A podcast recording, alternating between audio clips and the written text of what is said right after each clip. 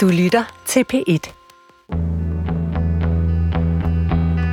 Overalt i landet er slutspurten nu gået ind. De sidste febrilske impulskøb af alt muligt og umuligt pras, dillerdaller og plastikravelse til at lægge under juletræet. Inde bag det glitrende indpakningspapir, og helt inde i de hårde dimsedutter og under de bløde overflader, gemmer sig alskens metaller og kemi, som ofte er produceret under tvivlsomme og i hvert fald ukendte vilkår. Men herop til jul er vi mange, der bare kigger væk, lukker øjne og ører og ignorerer, hvad der egentlig gemmer sig i julepakkerne. Sandheden er nok også, at de færreste butikker overhovedet aner, hvad de selv sælger. For hidtil har der ikke været håndfaste krav om at kunne dokumentere, hvad varerne reelt består af. Men efter jul kommer nytår, og så begynder en helt ny tidsregning. For årsskiftet skal de største virksomheder med mere end 500 ansatte i gang med at aflægge bæredygtighedsrapporter. Og så er det slut med bare at kigge væk. Men er det overhovedet muligt at kortlægge, hvor alt kommer fra, helt ned i detaljen? Det bliver i hvert fald svært. Meget svært. Men tidsregningen begynder ikke desto mindre om præcis to uger. Du lytter til Guld og Grønne Skove her på PIT, programmet, hvor jeg går på skattejagt efter klimaets kolde kontanter og undersøger, om det virkelig er muligt at tjene både moder jord og husselmarmeren. Mit navn er Lars Trier Mogensen. I sidste uge, kort efter programmet her blev sendt, lykkedes det endelig at forsinket for alverdens lande at blive enige om en tekst på COP28-topmødet nede i Dubai. De fleste er enige om, at resultatet er bedre end ingenting. Og det er selvfølgelig også noget bedre end ingenting. Men er det nok? Hør i dag, hvad COP28-topmødet betyder for investeringer i vedvarende strøm og energieffektiviseringer. Og hvordan nogle af de sorte selskaber nu måske endegyldigt vil blive dumpet, nu hvor der er bred enighed om at bevæge sig væk fra den fossile æra. Men klimatopmødet i Dubai kan også have sat gang i nye investeringer i en noget mere kontroversiel teknologi. Hør til sidst, hvordan der udtænkes planer for et atomkraftværk her i Danmark. Og bestemt ikke noget tilfældigt sted, for lokaliteten er Kalumborg, hvor ikke mindst Novo Nordisk gerne vil have stadig mere og CO2-neutral energi, og også gerne stabilt. Velkommen til Costa Kalamborg. Velkommen til Guld og Grønne Skove.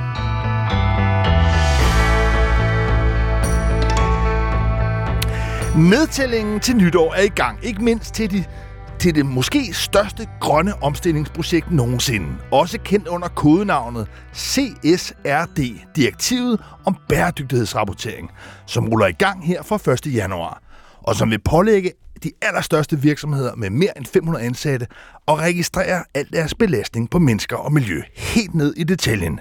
Men det kan også meget vel ende som en gigantisk regneaksøvelse, som ikke flytter meget i virkeligheden, men mest bare rundt på nogle tal. Og i dag er jeg derfor glad for at kunne byde velkommen til virkeligheden. Velkommen til dig, Kasper Andersen. Du er revisionschef i Hjem og Fix, lavpris byggemarked med butikker spredt ud over hele landet. Velkommen til. Tak. Tak fordi jeg måtte komme. I er i gang også med det her arbejde, som alle virksomheder før eller siden vil være nødt til at håndtere, men hvor klar er I i hjem og fix til den her bæredygtighedsrapportering? Ja, yeah, det er jo et rigtig godt spørgsmål. Vi er faktisk i gang også, fordi vi er også i Norge og Sverige. Og Norge er længere fremme end Danmark. I Norge hedder det åbenhedslov, men essensen i det er det samme som CSRD. Øh, og den har vi rapporteret på her sidste år. Øh, så vi har snus til det, vi kigger ind i. Øh, men det, der jo er en ret vild omvæltning, det er, at her i de kommende år, og det er som sagt de største virksomheder først, men senere også mindre virksomheder, skal kunne dokumentere deres belastning på klima og mennesker, men jo dermed også alle deres produkter. Kasper Andersen, når du går rundt i et hjem og fix byggemarked, så må der være ret mange produkter, du ikke er helt sikker på, I kan dokumentere, hvordan er blevet produceret. Ja, vi kan i hvert fald ikke nu. Altså, der er ikke, vi tror som egentlig godt, vi kan komme i mål med det, hvis, altså, når vi spørger ind til det. Der vil også være nogle ting, som de forsvinder ud. Den bevægelse har været i gang længe. Det her er jo ikke, det er jo ikke nyt. Det nye er, at der kommer lovgivning på det. Men bevægelsen har jo været i gang længe, og det er jo noget, vi har kigget på i mange år og arbejdet hen imod. Men Kasper, lad os prøve at blive konkrete her. Ja. Fordi her op til jul er der jo nogle særlige varer, der sælger noget mere mm. end andet. Og ja. lyskæder. Ja det er der godt gang i. Det er der. Du har taget sådan en øh, lyskæde med. Prøv lige at beskrive, hvad det er for en, øh, en lyskæde, du står med her. Det er sådan en lyskæde med 50 LED-pærer, øh, der kan bruges indendørs og udendørs. Det er jo typisk sådan nogle, vi sætter i vores buske ude i haverne, eller hvis man laver en eller anden lille dekoration inde i huset. Øh, det er en lille, let sag, den her. Den koster 28 kroner. Og hvor kommer den her lyskæde fra? Den kommer fra Kina. Og hvordan er den produceret? Jamen, den er produceret på en fabrik. Øh, den er produceret på en fabrik, hvor, man siger, hvor det bliver lavet på et samlebånd med robotter osv. Man kan også finde nogle steder i Kina. Kina er mange ting. Kina kan også finde nogle steder, hvor der sidder i et eller andet dunkelt baglokale med en loddekolbe uden udsugning. Det er den her ikke lavet ved, og dem har vi heller ikke. Okay, så lad os lige starte med så at skralde det fra. Altså, man kan få altså, endnu billigere Sagt. producerede lyskæder, ja. hvor, kan man sige, baggrunden for det er meget, meget dunkel. Det er vel ikke noget, vi selv vil Men Kasper, man kan vel også få nogle lyskæder, der er produceret under lidt mere oplyste forhold end den der? Jeg ved ikke, om de er mere oplyste, for man siger, vi har også en anden serie. Vi har en prof-serie, som er væsentligt dyrere end den her. Altså, den er jo en faktor tre gange i pris. Og ja, der er stillet langt større krav til, hvad er det for noget, nogle ledninger, der er i det. Der er ordentlige forhold der, hvor, hvor fabrikken er. Det er den her også, også derfor, vi kan godt gå den her ned og blive sporbar langt ned på den her. Men på siden af den her æske, der er der øh, et energimærke. Jeg kan se, at det er det laveste energimærke, G. Ja. Jeg tænker jeg ikke er noget sådan super godt tegn. Nej, men det vil du finde på alle lyskæder. Det er mere udgangspunkt, at det er bare den, når man nu har sat de her krav, så er det det, man kan lave lige pt. Du kan ikke få en lyskæde, der er A-mærket. Men jeg skal lige forstå, de her nye bæredygtighedskrav, der kommer, vil det betyde, at I ikke længere kan sælge noget, der ligger nede i bunden her, som den her G? Nej, det gør de jo faktisk ikke. Altså, vi skal bare forklare, hvad det er, vi laver. Det, altså, kravene gør jo ikke noget. Altså, du må gerne være sort, hvis du vil det. Du skal bare kunne forklare det og stå inden for det. Men- øh, men det, det er Kasper jo. Andersen, re- revisionschef i Hjem Fix, der er også sådan en QR-kode, man med sin telefon kan scanne, og det har jeg prøvet at gøre, ja. og så kommer jeg ind til en masse oplysninger, hvor jeg må sige, at mange af de øh, kategorier, der er, der er svaret bare nej. Øh, jeg, jeg bliver forvirret, jeg vil ikke engang sige på et højere plan, men måske næsten på et lavere plan, når jeg ser de her oplysninger, man får gennem det europæiske produktregister for energimærkning, som er ja. det, man kommer ind. De her typer af informationer, hvad kan I bruge det til? Ikke ret meget. Vi skal lægge dem frem, øh, og vi skal give dem til kunderne, og det er derfor, der er den her QR-kode på. Det står også som produktblad inde på vores hjemmeside. Når man går ind og kigger på varen, så kan du også finde alle de her oplysninger. Øh, og det er jo selvfølgelig fint, hvis forbrugerne gerne vil bruge det, så har de muligheden for at gå ind og se, hvad er det for et produkt. Øh, Gør forbrugerne det? Gør jeres kunder det? altså jeg ved ikke, hvad jeg gør ikke. Altså jeg kigger mere på, om fatningen passer til den lampe, jeg skal sætte pæren i. Og vel Øh. på prisen? Ja, det, det gør jeg også. Så det er vel det, der, tænker jeg, når jeg hører, hvad du forklarer, at det, der er det afgørende, det er, om prisen er lav. Jamen, det er, altså, der er jo ingen tvivl vi er jo et lavprisbyggemarked. Vi henvender os til privatkunder i et segment, hvor selvfølgelig betyder prisen noget. Øh, Så i virkeligheden, hvordan det er produceret, det er, hvis du skal være ærlig, ikke noget, kunderne går særlig meget op i. det, det ved jeg ikke. Det er ikke noget, vi hører om fra kunder. Jeg, jeg tror faktisk, altså, vores kunder er ikke så dumme, som de bliver gjort til. De kan faktisk godt selv tænke. Øh, og de kan også godt se, at, altså, om vi opfører os ordentligt. Hvad tænker du om sådan en lyskæde her, som altså er produceret under ikke de værste vilkår, men i en eller anden gråzone, hvor det nok godt kunne gøres øh, mere sk- skånsomt over for miljø og, og, og mennesker. Hvad tænker du egentlig om, at, at sådan noget bliver, øh, går som varmt brød? Det ved jeg ikke, om jeg tænker noget specielt om.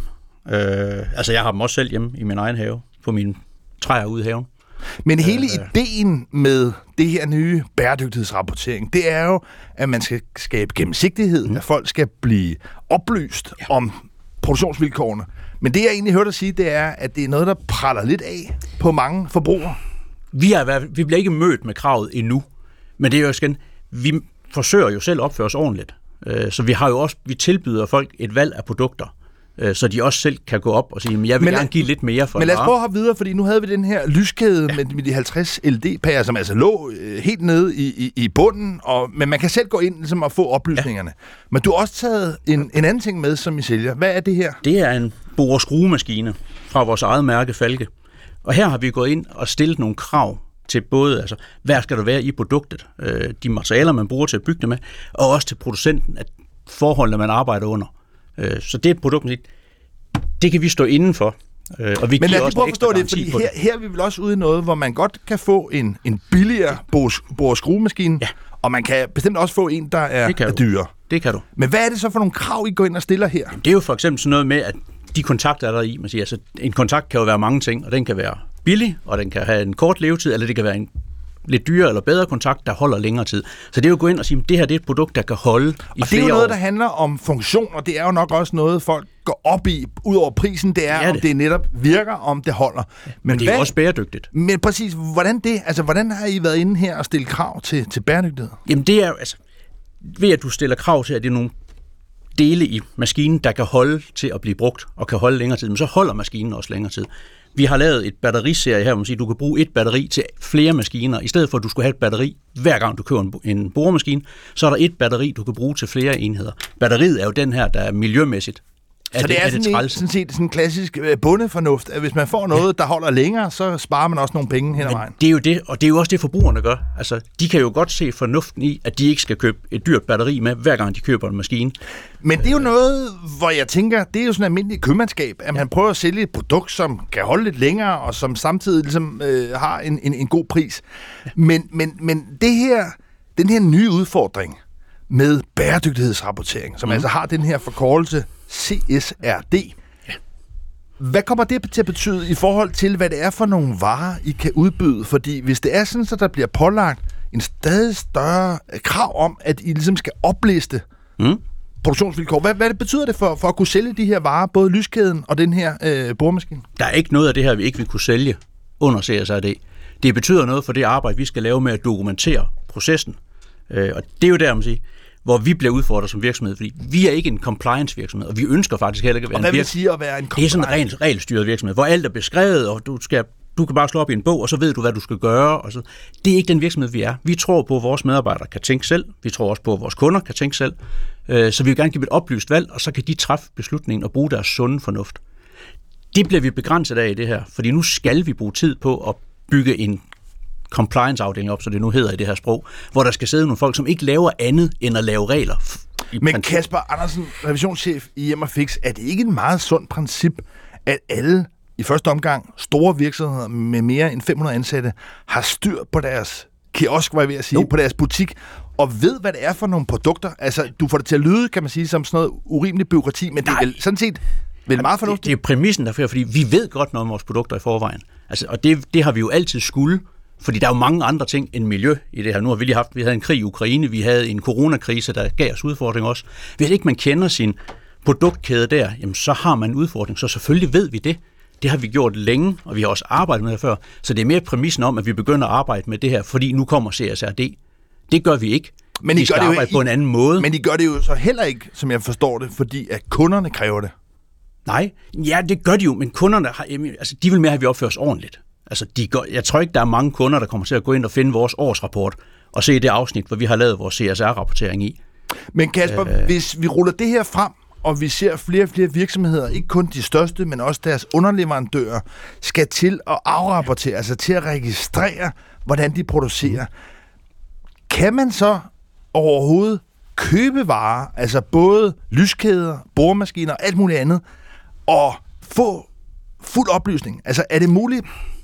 At du kan aldrig få fuld oplysning, for på et eller andet tidspunkt, så når du ned i, at så er det en skrue, vi taler om, og den skrue kan godt komme fra fire forskellige underleverandører til ham, der nu samler den her maskine. Og en skrue, den er altså svær at mærke, så man kan se, hvor den kommer fra. Så på et eller andet tidspunkt, så når man så langt ud i nogle små dimser, så så må man lave en eller anden gennemsnitsberegning, så er det det her miljøaftryk, der er på sådan noget her. Det er jo også det, der kommer på logistikken. Øh, fordi vi skal rapportere på CO2-aftrykket på, når den her vare nu lander i Danmark. Men den kan jo blive fragtet på mange forskellige måder, og det er ikke sikkert, at det er den samme måde, den bliver brugt, når den kommer i februar, Men den som når måde- den kommer i juni. Men den måde, det fun- fun- fungerer konkret på, altså synes du egentlig, det er retvisende? Altså får man nogle oplysninger, man som både virksomhed og forbruger kan bruge til noget? Ja, det gør du. Spørgsmålet er, hvor meget det vil blive brugt. Men det er jo ikke, det er jo ikke fremmede oplysning. Altså, vi skal lave en risikovurdering af hele vores virksomhed og alle vores leverandører, og i princippet helt ned på vareniveau og ned på råstoffer. Det er et kæmpe arbejde at lave den. Det har vi altid gjort. bare ikke dokumenteret, og slet ikke i det omfang, Men hvis vi nu siger, at det bliver et krav, og det bliver i hvert fald en standard at kunne mm. gøre det. Hvis vi nu tager den her lyskæde for før, ja. den sælger I lige nu for 8, 28 kroner. 28 kroner.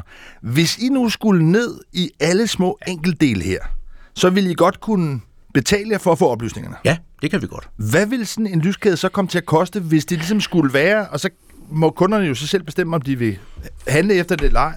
Men hvis man skulle få alle de oplysninger, man kan få, hvad vil sådan en lyskæde koste? Jeg ved ikke, hvad det vil komme til at koste, men det vil komme til at blive dyrere. Altså hvis I eksempel med boremaskinen, der har vi jo en billigere variant, som vi ikke har stillet de samme krav til. Den koster 399, den her koster 648. Men Kasper, hvis jeg nu står og tænker, måske ville det være meget sundt, at man gik ned i kælderen eller skuret og fandt lyskæderne frem for sidste år, mm. i stedet for bare at købe nogle nye. Så det, at det måske koster lidt mere ja. at få bedre styr på det, det er måske sådan en, også en meget sådan sund proces. Mm. Så jeg er med på, at I måske ikke kan sælge så meget, men som samfund og i forhold til vores ressourcebelastning, så er det vel på en eller anden måde, tænker jeg, ikke det værste, jeg har hørt, Nej. at det kunne blive lidt dyrere at købe en lyskæde, fordi at der kommer oplysninger. Nej, og det, altså, det har vi heller ikke noget imod. Altså, der, jeg tror ikke, der er mange virksomheder, der har noget imod intentionerne i CSRD'en. Fordi altså, der er jo ingen, der siger, at jeg vil... Altså, der, præmissen om, at virksomhed driver virksomhed bare for at tjene penge, og er sådan set fløjtende ligeglad med miljø, det er ikke rigtigt. Fordi vi har også nogle kunder i den anden ende, som stiller krav til os. Og hvis ikke vi opfører os ordentligt, jamen så har vi ingen kunder. Men hvis vi nu forestiller os, at det her ligesom er nogle første skridt, og ja. reglerne bliver strammet, det har man jo set på andre områder. Det, Kasper Andersen, revisionschef i Hjem og Fix. Hvad bliver konsekvensen? Altså, vil det ende med, at man stiller så hårde krav, forestiller du dig, at man bliver nødt til måske kun at købe produkter, der er lavet i Danmark eller i Europa? Ja. Man kan godt få tanken, men det løser ikke problemet, fordi altså, der, er, der er meget få koverminer i Danmark. Så der er jo rigtig mange ting, der skal vi jo alligevel have tingene ud fra Kina. Og som, så er skaden jo ligesom sket. Så kan det godt være ham, der står ved samlebåndet. Han så står i Kalundborg i stedet for i Gongshao eller et eller andet. Men vi har jo altså fået materialerne frem til det alligevel. Vi kan jo ikke producere ret meget i Europa faktisk. Det fandt vi jo ud på, på den hårde måde, der, der både corona og, og, og krigen i Ukraine ramte. At vi er jo dybt afhængige af Kina, Indien, altså. Og der er jo nogle ting, man siger, jamen, de, de øh, metaller, der skal bruges i det, de mines desværre kun i nogle steder, man siger, det er ikke nogen, vi synes er nogle regimer, vi normalt vil være rigtig glade for at have noget med at gøre, men det er bare det, at du kan få det. Så alternativet vil sige, så skulle du lade være med at have et batteri, for eksempel. Fordi du kan ikke få de her råstoffer, enten de kommer fra Kongo eller Kasper Pakistan. Der er virkelig mange virksomheder, som risikerer at kløjse i det her, fordi det er en meget, meget stor opgave, og der er altså 1144 forskellige datapunkter. Ja. Det er ikke alle virksomheder, der skal svare for alt, men det er virkelig mange områder. Ja. Hvad vurderer du af risikoen for, at det her bare bliver sådan en regnskab, regnsk, regneaksøvelse, altså hvor, hvor I ligesom, du kommer til at sidde og bruge meget tid på det. Forbrugerne, ja, de ignorerer det måske lidt, og ja, det betyder ikke så meget. Det tror jeg faktisk er en reel risiko. Fordi igen, altså, intentionerne er rigtig gode med det her, men det er jo vanvittigt mange oplysninger, vi giver ud. Altså, vi lavede en åbenhedsrapport i Norge. Den er relativt lang at læse. Så du skal virkelig ville det, hvis du vil sætte dig ned og pløje sådan en igennem. Og det er måske ikke alle, der synes, den er lige spændende at læse. Nu vil jeg også gerne byde velkommen til Lotte Hansen, direktør i kommunikationsbyrået Hansen og Ersbøl Agenda. Velkommen her til Guld og Grønne Skov. Tak. Du var med, da vi, jeg lancerede den her lille nytårsnedtælling til CSRD, der begynder her for årsskiftet. Når du nu hører, hvordan Hjem og Fix arbejder med det, hvordan forbrugerne reagerer på de her oplysninger, som vi altså nu fremover får flere af, tænker du så, at det her kommer til at virke efter hensigten? Øh, altså, jeg rådgiver jo små og mellemstore virksomheder i bæredygtig omstilling. Jeg tror, jeg er den i Danmark, der har rådgivet flest. Flere hundrede har jeg rådgivet, og det er mange af dem er virksomheder ligesom Hjem og Fix, og det kan også være deres kunder. Og jeg er meget enig i, at det her risikerer at blive en kæmpe stor skrivebordsøvelse for dem. Øh, men men jeg, jeg er også meget positivt væsen, og jeg synes, der er nogle ting, man kan gøre som lille virksomhed, hvor man måske nogle gange kommer lidt til at kigge apatisk på det store EU og på de store virksomheder. Og jeg mener rent faktisk, man har et år nu til at begynde at finde ud af, hvordan man gerne selv vil arbejde med de her ting, i stedet for at vente på, at kravene de kommer. Og, og, og så frygten for, at det hele bliver rapportering, og at man skal til at ansætte en såkaldt compliance-afdeling, den møder jeg alle steder. Jeg møder heldigvis også de kunder, som så har taget det her meget, øh, hvad kan man sige, upfront, og finde ud af, hvordan de markant kan lave nogle forbedringer, og også se, hvordan de kan få flere kunder og bedre forretning ud af, og se den her udvikling som noget, de går ind i, i stedet for som noget, de bliver nødt til at gå ind i.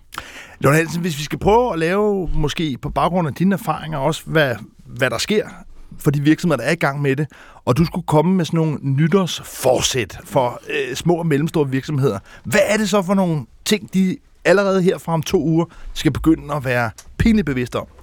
Jamen, jeg vil gerne tage udgangspunkt i noget af det, som øh, Kasper Andersen siger, for jeg synes, der er en stribe øh, rigtig spændende ting her. Og øh, jeg synes, noget af det, vi er gode til her i Danmark, det er øh, det, som der hedder service øh, og, og reparation.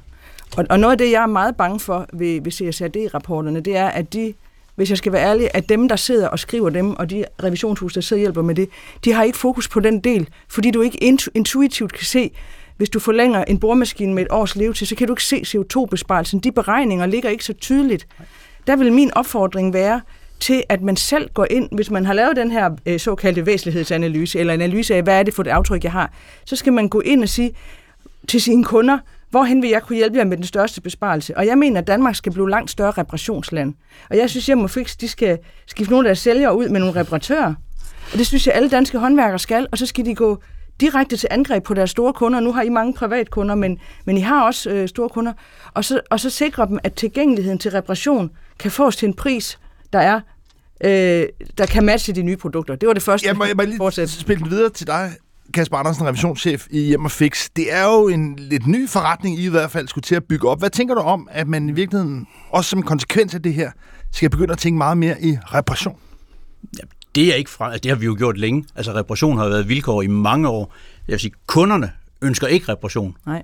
Altså, de vil jo, altså, hvis du virkelig vil genere dine kunder, så sender du dine produkter ind til reparation. Jamen, præcis. Fordi det bedste, du gør for en kunde, det er at give dem et nyt produkt.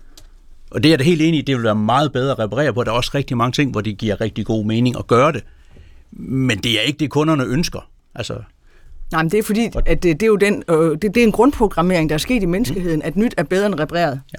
Og, og, og, den, og den tænker jeg bare, at I som, som, som byggemarked kunne godt kunne have en, en, en aktie i at være med til at, at omkalfatre, fordi at øh, jeg, jeg oplever en, en gruppe unge mennesker nu, og de er jo så måske ikke helt rykket ind endnu, som dem, der er i gang med boremaskinerne, for de har ikke købt deres første hus endnu. Men, men jeg tror faktisk godt, de ville det. Men lige nu, øh, jeg har jo nogle, nogle af mine foredrag, som, som du ved, øh, brugt jer som, som, som case, fordi at de nye ting er så billige, at, at sådan hele hvad kan man sige, komforten i at købe en ny frem for at få noget repareret, det, det hænger simpelthen ikke sammen i et familieliv eller noget. Altså hele, øh, mm. øh, hele den der convenience, som det hedder på godt dansk, altså sådan nemheden ved at få ting repareret, er for besværlig. Ja. Så mit første forsæt vil være, øh, og I kunne sagtens gå foran, at, øh, at, at reparation og holdbarhed, det skal der være mere fokus på. Men Lotte, lad os få nogle flere forsæt. Ja, jeg har nogle flere forsæt. Øh, jeg synes også, at... Øh, at I skal gå, øh, altså, fordi der er jo faktisk nu, at, at CSRD-direktivet træder jo først i kraft, eller den første rapport ser vi næste år. Men i år har de store virksomheder jo lavet deres nulpunkter. Men de ved ikke, hvad de, hvorhen de vil sætte ind. Så I har nu 12 måneder, og måske kun de første 6, til at gå ind og påvirke jeres kunder til at hjælpe med at efterspørge ting, som du tror, der batter. Fordi hvis du bare lænder dig tilbage og tænker, der kommer garanteret noget fis fra dem, jeg kan garanteret ikke bruge det til en skid, så skal jeg ansætte fem kolleger i min revisionsafdeling, så bliver jeg en lidt større chef. Men det er så det, hvad der sker af bæredygtighed. Øhm, det, det, så I skal gå meget mere offensivt ind og bruge de data, som du siger, du har, det vil jeg godt lige stille spørgsmålstegn ved, hvor langt du har hele vejen ned i kæden. Men der skal du gå ind og sikre, at der bliver efterspurgt noget fra jer, som I kan levere. Og den, kundedialog, den, øh, den synes jeg er helt afgørende. Og så, så havde jeg et råd, fordi nu er I jo, altså bare det, at du, har, at du findes i jeres virksomhed, det er jo ret sjældent, at der findes sådan en som dig, der har så god styr på det. Så øhm, jeg, jeg, jeg, jeg, var, jeg rådgav en virksomhed i går, som havde 14.000 enheder. Jeg tænker, I har flere end 14.000. De havde det, der hed EPD'er, altså produktvaredirektiver, ja, på tre styk. Det er meget dyrt. Lotte, nu bliver det lidt kryptisk. Ja. Altså 14.000 er hvad? Ja, dimser, som du kalder det. Ja, ja. Dimser. Altså jeg tænker, I hjem og fix, hvor mange har I, vil du skyde på? Ja, altså, det kunne man vel definere en dims som. Jamen det er et eller andet, vi, har, vi har ikke 14.000 Det er et eller andet, der... Nej, okay, varenummer så. Men, men, men ja, men vi har mange dimser. Ja, ja. Det er jeg helt med på. Men det, det har vi. Men det, det jeg bare mener, det er, at, at, at tendensen i bæredygtighed, som, som du også sagde, den går i retning af, at man skal dokumentere per dims, hvad ens aftryk er. Og det er der, der kommer en stor skrivebordsøvelse. Og det at, fa- at få, få, få fundet dokumentation på 14.000 14 styk, det gør, du kan ikke arbejde strategisk med at finde ud af, hvorhen du gør det bedst. Så det, jeg vil anbefale, det er, at man finder ud af, hvad for nogle af ens stimser øh, kan man faktisk lave den største transformation på. Og så måske lave det udskillingsløb, som du siger er i gang. Ja, det, det siger alle mine kunder til mig. De er i gang, og de er også alle sammen en ordentlig virksomhed. Men, men, men det skal jo bare gå hurtigere. Hvis vi binder julesløjfe her, mm. hvad er det så for nogle dimser, hvor du tror, at I i Hjem og Fix kan få den største effekt? Hvor der ligesom for klimaet, for miljøet, mest smækforskillingen i forhold til, at I sætter ind? Uh, det er der faktisk det er mange ting. Altså, nu har vi snakket vi tidligere om, om beton, for eksempel. Altså, altså, det er jo, altså fliser, vi ligger hjemme i vores haver, er der jo et stort klimaaftryk på, ikke? og det er, jo en, det er jo en tung vare at fragte rundt os. Øh, det kan man jo godt overveje, om vi skal blive ved med at plaster haverne til med kæmpe store flisegange. Men igen, det er jo en forbrugerbeslutning. Hvis, hvis forbrugerne vil have det, så vil der altid være nogen, der vil levere det til dem. Men, men, men jeg men, tænker jo med de fliser der, fordi jeg ved jo, at en, en flise inde hos jer, der er 5 cm, den koster 12,75. Mm. Den er blevet opvarmet til over 1200 mm. grader, det vil sige, at den er en kæmpe stor CO2-belaster. Og der er jo nogle problemer her, øh, fordi prissætningen slet ikke hører mm. sammen med, hvordan produktets aftryk er. Og der kunne I jo godt, altså I kunne jo også godt øh, hjælpe folk lidt, fordi jeg er enig i dig, kunderne de hjælper jeg ikke, men I kunne godt hjælpe dem. Men Lotte Hansen fra Kommissionsbureauet Hansen og Asbøl Agenda og Kasper Andersen, revisionschef i Emmer Fix. Tak fordi I kom ind her og var med til ligesom at trække den her debat frem, fordi det gode scenarie her, det er jo, at folk nu får at vide, for eksempel hvor stor belastning der er på små betonhavefliser. Det er lidt mere grusomme scenarie, det er, at folk får det at vide og er fuldstændig ligeglade. Men det må vi se, også i 2024, når taxameteret begynder at rulle. Tak fordi I kom. Tak. Selv tak.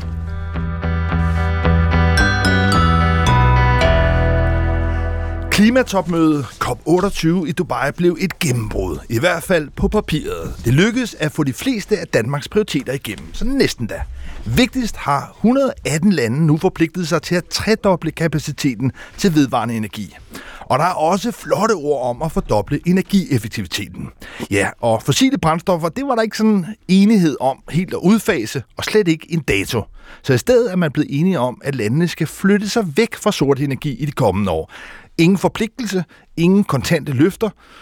Spørgsmålet er, om det overhovedet vil betyde noget, vil ordene kunne flytte markederne. Nu vil jeg gerne byde velkommen til dig, David Dylander, der er underdirektør og chef for bæredygtige investeringer i PKA. Velkommen her til Guld og Grønne Skove. Tak.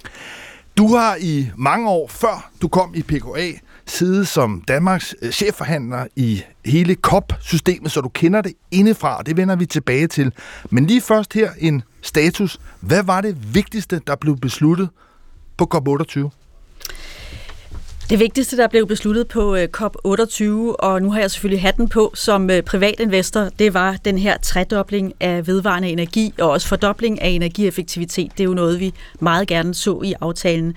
Det her opfordring, til at omstille sig væk fra, øh, fra det fossile og accelerere det i det her årti, det er også vigtigt, men for os som investorer betyder det rigtig meget, hvad vi kan gøre i forhold til vores investeringer. Og der det signal, som COP'en sender, og politikerne der med regeringerne sender, om at vi skal tredoble fordoble det her til 11.000 gigawatt i 2030. Det er meget voldsomt. Det er kæmpestort, kæmpestort forretningspotentiale for os. Men det er helt åbenlyst et klart signal, som du siger. Men det er jo ikke særlig håndfast, det er ikke specielt kontant i den forstand, at det er jo en hensigtserklæring, ganske vist for mange lande, 118 lande, men jo ikke engang alle lande, der er med, det er alle øh, FN-landene. Så David Lander, hvad er det egentlig, sådan et signal, et blødt signal, om man vil. Hvorfor er det, at det skulle få en hård konsekvens i finansverdenen? Du har fuldstændig ret i, at det her sender et signal, øh, og det er ikke håndfaste lovkrav. Det er jo det, vi så nu skal se udmyndtet øh, af de forskellige regeringer øh, i forhold til nogle konkrete øh, planer for udbygning af havvind, af sol øh, osv. Øh, på hele det vedvarende energiområde. Øh, så, øh, så, så, så den del mangler. Øh, det er jo sådan, at øh, man har kopperne, det er nogle milepæle, vi kigger alle sammen frem mod dem, vi har store forhåbninger. De bliver øh, meget sjældent indfriet, for ikke at sige aldrig. Men øh, der foregår jo virkelig meget arbejde imellem kopperne, så, øh, så man kan sige, nu har vi noget tekst, vi kan bruge, vi kan arbejde med. Øh, det forpligter regeringerne til at komme tilbage næste år og sige, jamen, hvad betyder det så, hvad er den konkrete udmyndning heraf? Øh, og så skal vi som investorer indrette os på et marked, øh, der, går, øh, der går i den her retning. Men hvis vi lige hopper nogle skridt tilbage, så tilbage i sådan en lidt besynderlig mellemperiode mellem, at Danmark havde holdt COP 15 mislykket i Bella Centeret, et flop blev det omtalt internationalt, og frem til 2015, hvor man fik Paris-aftalen, der sad du som Danmarks chefforhandler. I den her periode, hvad var det ligesom, man kæmpede? Du nåede så ikke at, at sidde med ved bordet ved kulminationen med, med, med prisaftalen. men prøv lige at forklare, hvad er det, man sidder og forhandler om? Altså, nu de her konkrete formuleringer om at tredoble vedvarende energi, det her med at bevæge sig væk fra fossile. Altså, hvordan er det, man kommer frem til de her formuleringer? For der er tydeligvis meget stor uenighed. Det må betyde noget, når der er så stor kamp om det. Jamen, det er fuldstændig rigtigt. Øh, altså, det her er det lange, seje træk, øh, og det er rigtigt. Øh, COP15 er ikke noget at skrive hjem om. COP21, øh, der havde vi en helt anden situation. Da jeg var chefforhandler på COP18 og 19, det var de her små mellemkop, øh, to skridt frem og tre tilbage, plejede vi at sige. Øh, så, så man forhandlede jo tekststykker, man prøvede hele tiden at stramme skruen. Der er også noget modenhed øh, i forhold til øh, at lande en aftale. Der er jo mange, der har sagt, at, øh, at grunden til, at vi kom så langt med Paris-aftalen, var øh, den store frustration efter København. Om det er rigtigt, det ved jeg ikke. Men i hvert fald så er der noget momentum, og det er der jo også nu i COP28-aftalen. Så når vi kigger frem mod øh, COP29 øh, i Baku i Azerbaijan til En næste anden, år, en anden olieby, kunne man sige. det er fuldstændig rigtigt, men, øh, men der skal jo leveres på nogle ting. Du kan tage øh, ligningen i forhold til, at det sidste år i Sharm el-Sheikh blev besluttet på COP27 øh, at lave den her Loss and Damage Fond øh, for første gang, også et nybrud dengang. Øh, så har der været et år, hvor man nærmest ikke har hørt noget til den. Der er jo foregået alt muligt, og nu kommer vi til COP'en i, øh, i Dubai, øh, og der er penge til fonden. Og der er samtidig også de her signaler til markederne. Men prøv lige igen at forklare mig, lad os lige prøve at dykke lidt ned i den her kobling mellem de her politiske hensigtserklæringer på den ene side, som helt klart bliver klarere og klarere for hver kop, men det tager lang tid.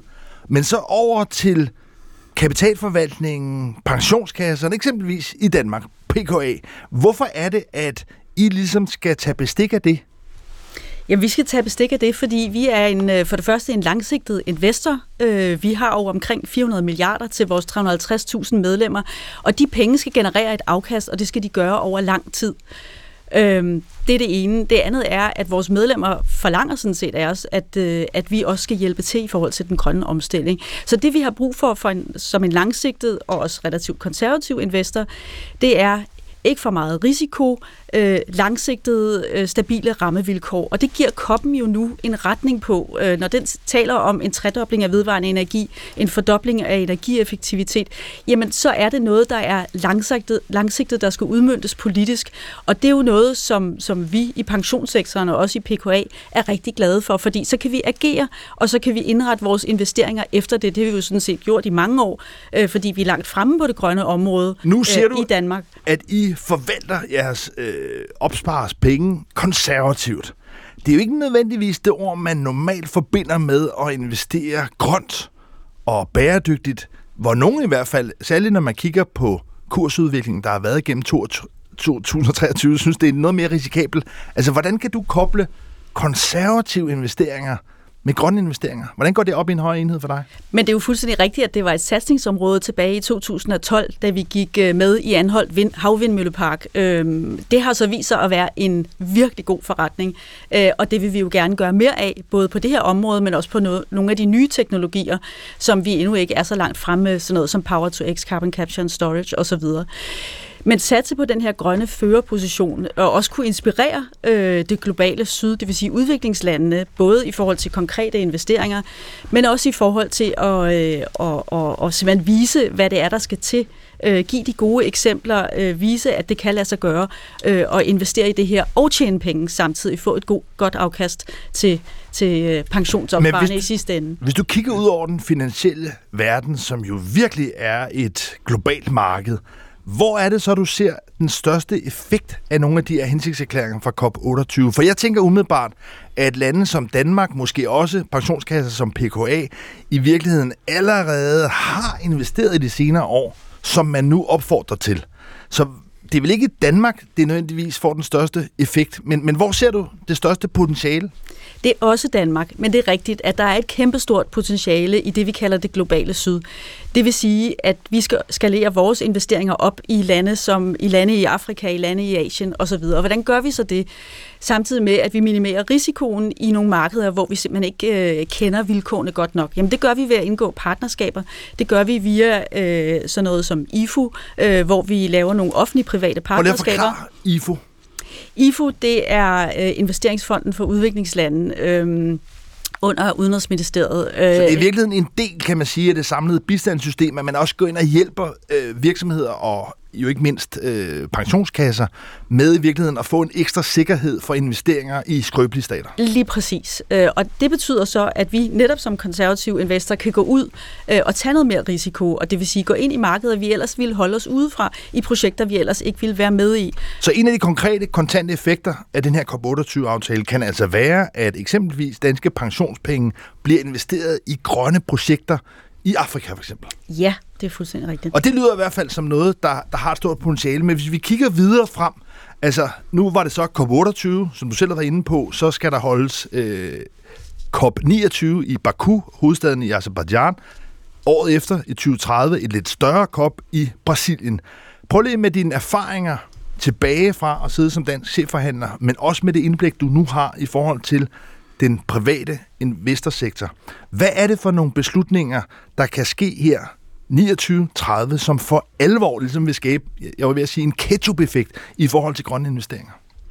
Jamen for det første, så har vi hele det forhandlingsspor, der hedder Global Stocktake, som Dan Jørgensen, vores egen minister, jo var, var øh, en af, af forhandlerne øh, omkring. Øh, vi skal næste år på koppen, eller lige efter koppen, melde de her nye nationale klimahandlingsplaner øh, ud i forhold til 2035. Det er rigtig vigtigt. Vi skal simpelthen skalere op, hvis vi stadig skal nå halvanden grads målet. Øh, vi skal skalere op i forhold til klimafinansiering. Klimafinansiering det, var jo ikke et emne, på, øh, der fyldte særlig meget på COP28, men det kommer den til på nu, COP29. Nu ser du halvanden grads mål. Jeg er med på, at da du sad som chefforhandler tilbage der i, i, i 18, det er jo ikke så mange år siden, men dengang kunne man måske også kunne man måske have haft et fromt håb om, at det stadig vil være muligt. Men når du ser den fremdrift, der har været nu, tror du så stadigvæk på, at det vil være muligt med de investeringer, vi ser, at holde os under halvandengrads målsætning? Jamen, øh, jeg griber fat i det ord, du selv bruger, ketchup-effekt. Jeg tænker, lige pludselig sker der rigtig, rigtig meget. Vi er så tæt på. Vi har en sluttekst, der, der nævner, at vi skal have et roadmap to mission halvanden grad. Øh, det vil sige, vi skal jo finde ud af, hvordan holder vi halvanden grad i live. Der er mange, der allerede vil lægge halvanden grad i graven øh, på den her kop. Det er ikke sket, øh, og det er jo mit håb, at, øh, at, at vi kommer frem med løsninger, blandt andet via øh, det private erhvervsliv. Men tror du oprigtigt talt, at det er kopsporet, altså nu i 24 i Azerbaijan og i 30 i Brasilien, er det det, der vil være motoren, det der vil være trækæslet, eller er det snarere måske private investorer, pensionskasser, kapitalfonde, som nu løber foran? Altså, er det her FN-system, er det stadigvæk, kan man sige, potent og kraftfuldt nok til at trække de her beslutninger? Jeg tænker, der kører to øh, parallelle spor, øh, og jeg synes, begge dele er rigtig vigtige. Forhandlingssporet er vigtigt. Vi kan ikke, øh, vi kan ikke lade landene agere øh, fuldstændig uden en, en ramme og en kontekst, og det giver koppen, og den sender signaler. Og det er fuldstændig rigtigt, at der kører et privatsektorspor øh, for fuld fart derudaf. Der har jo været den største danske erhvervsdelegation til stede på koppen i år, og hvert år er der, er der en endnu større. Det betyder jo, at der er nogle, nogle CEOs fra nogle store private virksomheder, der synes, det her er vigtigt, og de kommer jo med teknologiske løsninger, de kommer med innovative forslag, og de kommer, ligesom vi gør, med pengene. Så vi skal have projekterne, vi skal have øh, de øh, stabile rammevilkår, og det giver COP et bud på.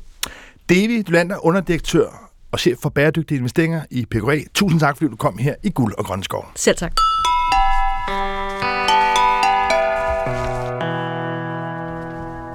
Efterspørgselen efter energi stiger og stiger. Og selvom Danmark har fået bygget kapaciteten af vedvarende energikilder, det vil sige vindmøller og solceller, op, så er der altså stadigvæk op mod 90% af vores energiforbrug, der dækkes af andre kilder. Herunder ikke mindst biomasse, altså træ, der udleder CO2, når det brændes af i stor stil. Samtidig er der jo det grundlæggende problem ved vedvarende energi, at den er ustabil, altså enten når det er mørkt eller vindstille. Og i et lille land som Danmark uden bjerge og dermed vandkraft, ja, hvad gør vi så? Flere og flere har i løbet af 2023 begyndt at tale om atomkraft. Og nu vil jeg gerne byde velkommen til dig, Tejs Palm, landedirektør i Danmark for Kernfuld. Velkommen til. Mange tak, Lars, og det er jo formiddag. det er jo et svensk firma, som øh, på svensk hedder Kernfuld, øh, men Lige Kernfuld, Hvad er det for en virksomhed? Kernfuld er en gruppe, der har to ben. Øhm, vi er en virksomhed, der gerne vil gøre, øhm, i stedet for at gøre atomkraft klar til markedet og fokusere på teknologi, som mange virksomheder gør, vil vi gerne lave et markedstræk efter atomkraft og lave nogle markedsstrukturer, der bringer atomkraft til markedet, hvilket jo relaterer sig lidt til den snak, I lige stod og havde, at, at markedet skal, skal gøres klar. Der er to ben i Kernfuld. Den ene, det er et elselskab, som sælger elaftaler med 100% atomkraft til private og virksomheder. Vi ser stor vækst, øh, særligt i erhvervssegmentet, fordi der er mange, der gerne vil over og anvende atomenergi. Det er en stabil energikilde i modsætning til vind og sol, øh, som du jo lige nævnte i, øh, i introen. Og vi har brug for en grøn backup, når solen ikke skinner og vinden ikke blæser. Vi har også brug for noget, der kan stabilisere øh, elpriserne. Øhm, vi var jo igennem en, en forfærdelig energikrise, og på de tidspunkter, hvor priserne var allerhøjst, det er jo selvfølgelig, når vinden ikke blæser, fordi meget af vores elkapacitet i dag er afhængig af vinden. Og øhm, vi vil kunne bringe priserne ned i et mere stabilt og, og billigt leje på elmarkedet ved at have mere atomkraft i systemet. Så det er vigtigt øh, fra et, et makroperspektiv. Øhm, så vi har et elselskab, der øh, så at sige sælger atomkraft til danskerne, altså simpelthen markedsfører det øhm, og bringer det på radaren. Øhm, så har vi det andet ben, som blev startet et par år senere øh, i Kernfuld, som hedder Kernfuld Next, og det er et projektudviklingsselskab, der udvikler små atomkraftværker. Og lad os prøve at kaste os ned i det, fordi I tilbyder faktisk ret konkret at hjælpe med at bygge et atomkraftværk, ikke bare hvor som helst, men her i Danmark. Hvis vi lige starter med tidsplanen. Hvis man gik ind og hyrede, det skal lige siges, at på nuværende tidspunkt er det ulovligt, så loven skulle laves om, men det er der faktisk bevægelse på Christiansborg. Der er ikke et flertal for det, men der er klart bevægelse, ikke mindst i den borgerlige blok. Hvis I i Sjernfuld Next skulle hjælpe med at bygge et atomkraftværk her i Danmark, hvornår vil det så kunne stå klart? Jamen altså, selve byggetiden på de her værker, de er jo lidt mindre end traditionelle atomkraftværker. De bygges øh, modulært, så meget af det, det er præfabrikerede elementer. Øhm, så selve værkerne kan faktisk stilles op på en 2-3 år. Øhm, så inden 2030 ville man faktisk, altså teoretisk, kunne opbygge sådan et modulært atomkraftværk? Der er selvfølgelig også nogle forundersøgelser på vores side. Øhm, bare lige for at forklare modellen kort, så får folk nok en bedre idé om, hvad tidslinjen er også. Vi identificerer en eller anden slutkunde. Det kan være et stort datacenter, en stor stålvirksomhed, et, en stort raffinaderi, øhm, forskellige store virksomheder, der bruger rigtig meget energi, og lige nu faktisk er svært ved at se, hvor energien skal komme fra. Øhm, det vi så gør, det er, at vi ser et energibehov, og så finder vi en lokation øhm, ud fra det. Det skal jo gerne være, produktionen skal gerne være så tæt på forbruget som muligt. Øhm, og der udvikler vi det, vi kalder en, en Versatile Energy Hub, eller et fleksibelt energicenter på dansk, som kan producere procesvarme til virksomheden. Det kan også producere el til elnettet. Øhm, det kan producere fjernvarme.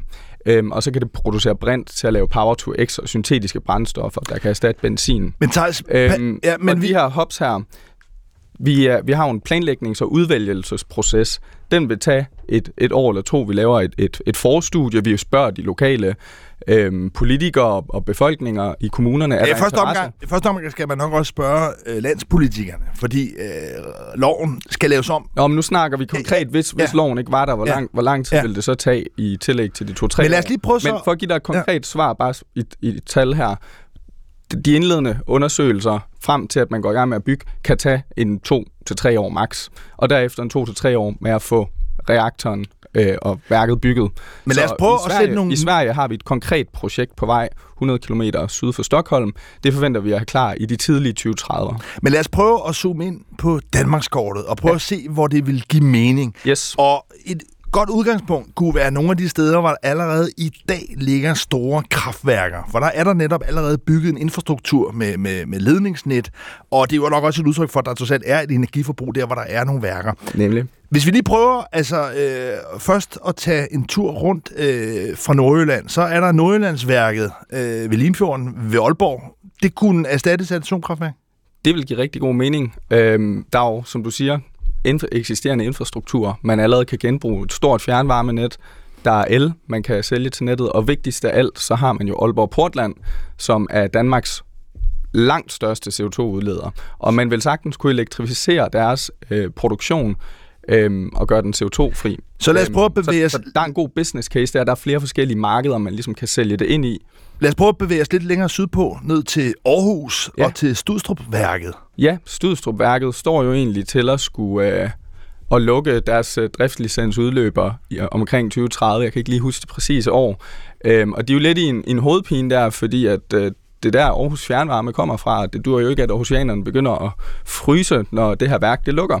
Øhm, og vores blokke er faktisk cirka samme størrelse, 300 megawatt, som de to blokke, der står i drift ude på Studstrupværket. Så lad os tage Og videre der, der er fjernvarme, el, og der er også en, selvfølgelig en masse industri rundt omkring Aarhus, der gerne vil have nogle fastprisaftaler på strøm, så de ved, hvordan fremtiden ser ud for deres produktion. Så tager vi lige lidt længere sydpå til Fredericia, til Skærbækværket. Ja, det er en spændende lokation, fordi man har øh, det tidligere Shell-raffinaderi, jeg tror i dag hedder det Crossbridge Energy eller noget af den stil, øh, som også er en meget stor energiforbruger, øh, og som du kan, du kan jo høre, det er lidt et, et uh, tilbagevendende tema, som du også bragte op for, at de eksisterende kraftværker ligger nogle gode Og steder. hvis vi så lige hopper og man over kan- Fynsværket ved Odense, og så i virkeligheden kommer frem til det sted, hvor I i hvert fald også vurderer, der er det allerstørste potentiale, det er op ved Kalumborg.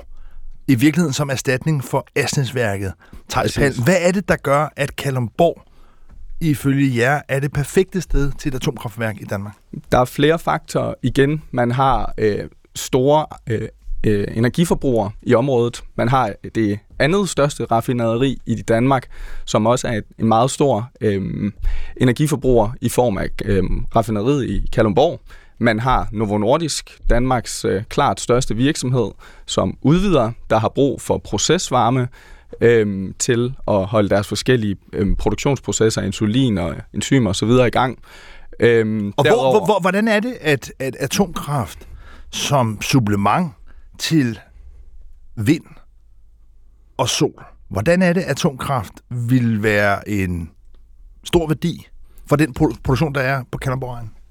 Mm, det er jo sådan, at det, det, det er et ekstremt dyrt produktionsapparat, Novo Nordisk har stående. Øhm, hvis, hvis de skal lukke en dag, fordi at der simpelthen er strømafbrydelser på grund af manglende energi, så vil de have et enormt tab. De vil, de vil ikke kunne producere, hvad de skulle, og bryde deres kontrakter.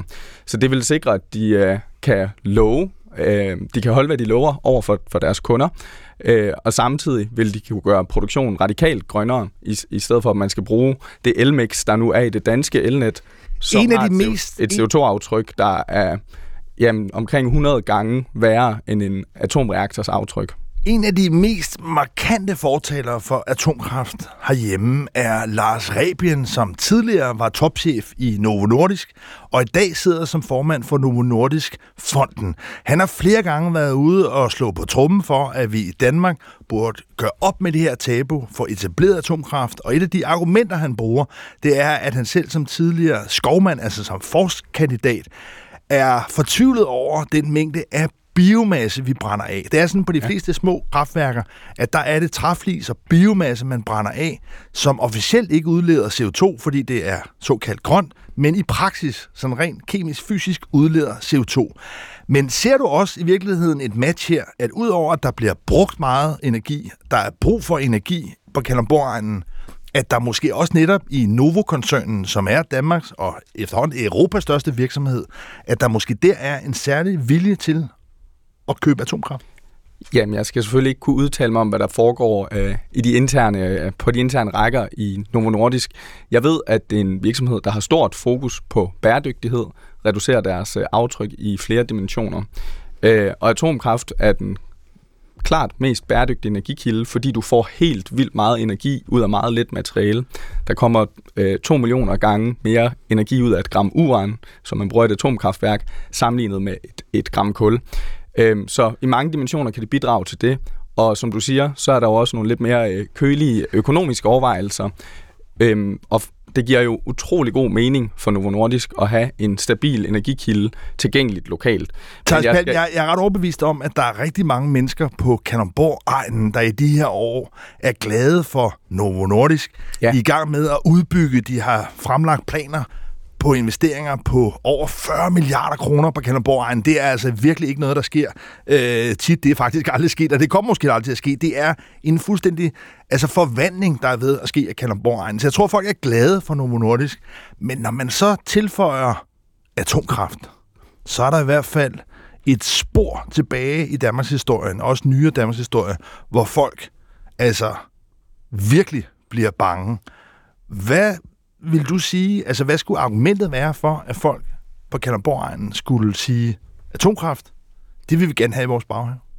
Jeg synes, det er vigtigt at kigge på de seneste mange meningsmålinger, der alle er kommet frem til det samme resultat, som er, at for, for hver dansker, du har, der siger nej tak til, at der skal bygges atomkraftværker i Danmark, så har du to, der siger ja tak. Så ja tak siden, vi, vi, vi hænger lidt fast i den her idé om, at atomkraft er upopulært i befolkningen, men det er den ikke. Særligt ikke efter klimakrisen er kommet på dagsordenen, og energikrisen oven i hatten. Så det er to meget stærke øh, argumenter for, at vi skal have noget atomkraft til at løse problemerne. Men der er jo stadigvæk en stor forskel. Der, der, der er jo en stor, der, der, noget, jamen, der er en stor forskel. noget survey-data på lokalt niveau. Hvis vi kigger i Sverige, der laver vi jo netop, det er jo en del af vores forundersøgelser, når vi skal lave en business case på et projekt, vi kan sælge til infrastrukturfonde. Så un, noget af det første, vi selvfølgelig undersøger, det er den lokale opbakning i kommunen, og ikke bare på makroniveau, fordi som du siger, når det kommer tæt på, eller som jeg kunne forestille mig at sige, når det kommer tæt på, er det måske en anden sag for folk. Øhm, og langt de fleste kommuner i Sverige har overvældende støtte til atomkraft. Mange kommunerne ligger på en øh, 90 procent rette. Der jeg ja, tænker, at det er også i høj grad er et spørgsmål om tillid, og også måske en dybere tillid til de virksomheder, der skal levere energi fra atomkraftværk, end vi er vant til. Når man kigger på, hvor stor modstand der kan være mod vindmøller, og som jo måske kan være en øjebæ i landskabet, men som sig selv ikke udgør nogen sikkerhedsfare. Altså, hvis en vindmølle går i stykker, ja, så er der bare mindre energi. Det er jo ikke noget, der på den måde nødvendigvis er farligt, jo mindre at vingerne svinger rundt i luften. Men når det kommer til atomkraft, så er der jo en påviselig risiko, som blandt andet gør, at der også skal være altså, en stor øh, sikkerhedszone omkring. Men det er jo grundlæggende noget, folk også har en angst i forhold til. Så Thijs Palm, hvad er det, der skulle gøre, at hvis selv hvis Novo Nordisk ønskede at få atomkraft, at de så skulle vælge kernfuld eller kernfuld? For det første, i forhold til det her med, med sikkerhed, sikkerhedszonen omkring den type reaktor, vi vælger, det er en, der hedder BV, øh, BWRX 300 fra GE Hitachi. Der er ikke nogen sikkerhedszone rundt om værket. Men det er ikke fordi... sikker på, Palm, at det er noget, der betrykker folk? Det, øh, jeg, vil, jeg vil pege på den statistik, der er, at atomkraft er den sikreste energikilde per, hvis man kigger på dødsfald per terawatt-time. Endda sikrer en, en sol og vind ifølge international forskning. Øhm, og ja, der er sikkert nogle folk, der vil være bange. Jeg tror bare ikke, at, at den der ekstreme frygt er lige så tilgængelig længere, og de nye små atomkraftværker har det, man kalder passiv sikkerhed. Så hvis der skulle ske en eller anden skade på reaktoren, så kan den lukke sig selv ned og køle sig selv ned og passe sig selv ned i den her nedsænkning i jorden, den har. Øhm, Men lige tilbage til, til, til, til jeres virksomhed. Der, der, der, der tilbage til jeres virksomhed. Fysisk, ikke, tilbage til jeres virksomhed. Tilbage ja. til jeres virksomhed. Hvad er det, der skulle gøre, at man skulle hyre jer i forhold til nogle af de operatører, det kunne fx være franske øh, energiselskaber, der har altså årtiers erfaring med at bygge og drive atomkraftværker. Vil, altså, hvad, hvad møder du, ligesom, når I er ude og prøver at sælge det her, den her ydelse? Altså, jeg vil i hvert fald selv være, være noget sådan skeptisk i forhold til en opstartvirksomhed, der skulle håndtere atomkraft. Mm. Altså, det er jo ikke os, der ejer hele værket og, og kører hele pro- processen igennem selv. Men I har jo heller ikke bygget noget endnu. For, for, vi har valgt første lokation, øh, og der er allerede store infrastrukturfonde, der har set det fornuftigt nok til at investere i det. Det er ikke, fordi vi, vi mangler investorer i de her projekter her. Vi har 5,1 gigawatt i pipeline i Sverige. Det vil kunne levere 130 procent af hele Danmarks elforbrug. Øh, og det vil, det vil vi ikke udvikle på, hvis vi ikke kunne se, at der var investorer, der var interesseret. Men lad mig, lad mig sige det sådan, sådan her. Vi udvikler, vi, vi ejer ikke hele kæden, vi er ikke vertikalt integreret som de gamle store energigiganter. Det, vi identificerer et sted, udvikler det, laver miljøgodkendelser, forundersøgelser, så for, laver vi power purchase agreements med kunder, så, så man har nogen at afsætte det til. Øhm, vi vælger øh, en teknologi, vi vælger en operatør, det kan for eksempel være en af de gamle store giganter, Vattenfall, og, og vi, vi vælger dem, der skal bygge det. og, så sælger, og så sælger vi simpelthen projektet videre til en infrastrukturfond. Thijs alle de direktør i Danmark for Sjernfuld. Du skal tak, fordi du kom ind her i Guld og Grønne Skov. Det virker i hvert fald til, at der er bevægelse, men der er nok også et stykke vej, før at det her forbud vil blive ophævet. Så er der ikke mere guld og grønne skove for i dag. I næste uge får jeg besøg af tre særlige gæster i en grøn nytårskavalkade. Og hen over året, der snart er gået, hør professor Catherine Richardson, Venstres klimaoverfører Linnea Søgaard Liddell og investeringsøkonom Per Hansen. De diskuterer årets vildeste udsving i både temperaturer og aktiekurser. Men det er altså først præcis om en uge, anden juledag kl. 9.05 her på P1. Om lidt kan du høre manden, der stod bag kultklassikeren Jul og Grønne Skove. Men nu har du lyttet til Guld og Grønne Skove. Programmet er produceret af Rakkerpark Production for Beat, og min producer er Thor Arnbjørn. Teknikken har Christian, eller Torsten Christiansen styret. Mit navn er Lars Trier Mogensen. Tak for at lytte med. God vind. Gå på opdagelse i alle DR's podcast og radioprogrammer. I appen DR Lyd.